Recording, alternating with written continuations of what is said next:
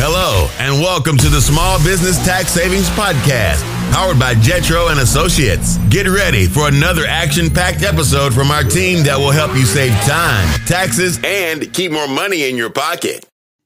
Hello and welcome back, small business owners, and thank you for tuning in to another episode of the Small Business Tax Savings Podcast. My name is Mike Jesowshek. I am a CPA and founder over at Jetro. Today's topic is about the importance of bookkeeping. If you are a small business owner entering tax season a little stress, there are likely many factors playing into that stress. One popular one we see is bookkeeping records that are not updated, or maybe they're a mess and you just are trying to untangle them. You can help alleviate this stress by keeping up with your bookkeeping and reviewing your work on a regular basis.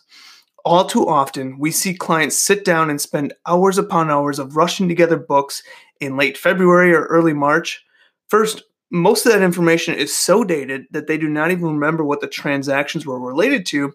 And second, a rush job really never leads to anything good. The act of bookkeeping can be useful for many different purposes, more than just tax season. It is important that you complete bookkeeping on at least a monthly basis. I'm going to be talking about a few of the benefits that you can get from doing your bookkeeping on a regular monthly routine. First, you get accurate reporting that help make help you make financial decisions within your business. Second, that accurate reporting can also be used to calculate estimated taxes so you have an idea of what your tax liability will be at year end. You can take that information from the bookkeeping and analyze where you might be spending too much or where you might be spending not enough.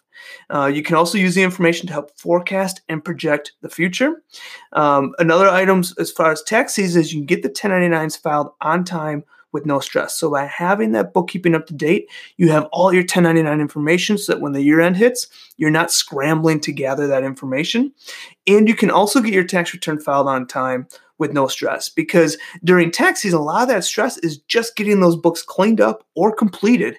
If you have it done already, it alleviates a good portion of that tax stress. So these are just some of the benefits to having an up to date and accurate bookkeeping system. Oftentimes, we see that tax season anxiety is because of the unknown. Clients don't know how much in tax they will or will not have to pay. In our firm, our clients have bookkeeping up to date. So, what that allows them to do is allows us to calculate estimated tax for them throughout the year. So, every quarter, our clients know what tax is owed up to that point based on their business activity. We are also able to take that accurate data and do in depth tax planning because we know what position they are in.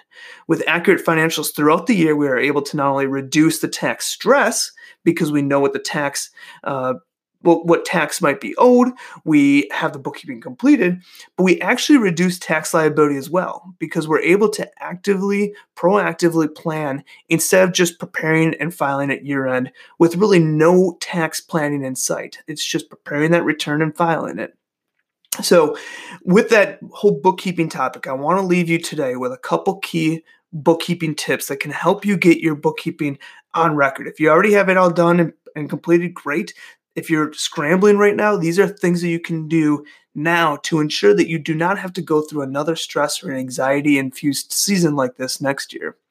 Tip number one complete your bookkeeping at least monthly. Now, I continue to stress this do regular bookkeeping monthly at the at the at a minimum. Tip number two, utilize a cloud technology software. There are a lot of great options out there. Um, just so on our end, we prefer a software called Xero. It's spelled X E R O. Uh, we find that this specific software is the most intuitive and user friendly one on the market, especially for those that may not be accountants.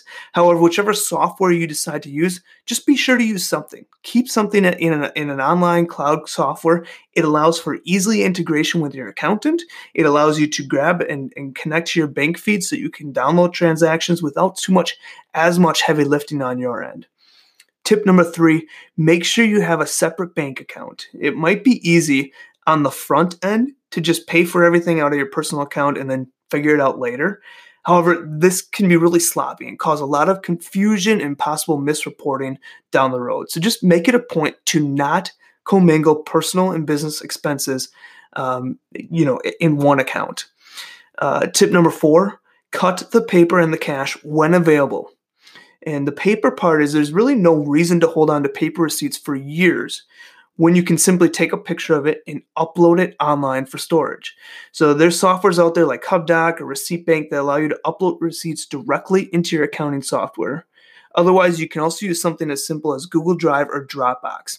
So when I say cut the paper, I'm not saying don't keep receipts, don't mark receipts. I'm just saying you can utilize, instead of keeping paper documents all across everywhere and never being able to find them, you can l- utilize some cloud technology to upload those paper receipts online so you don't have to keep them a physical copy on. So just take a picture and upload it to either a software or a Google Drive or, or Dropbox.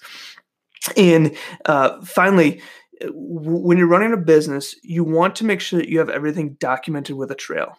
Uh, this helps in the event of an IRS audit. You can trace everything that's going on.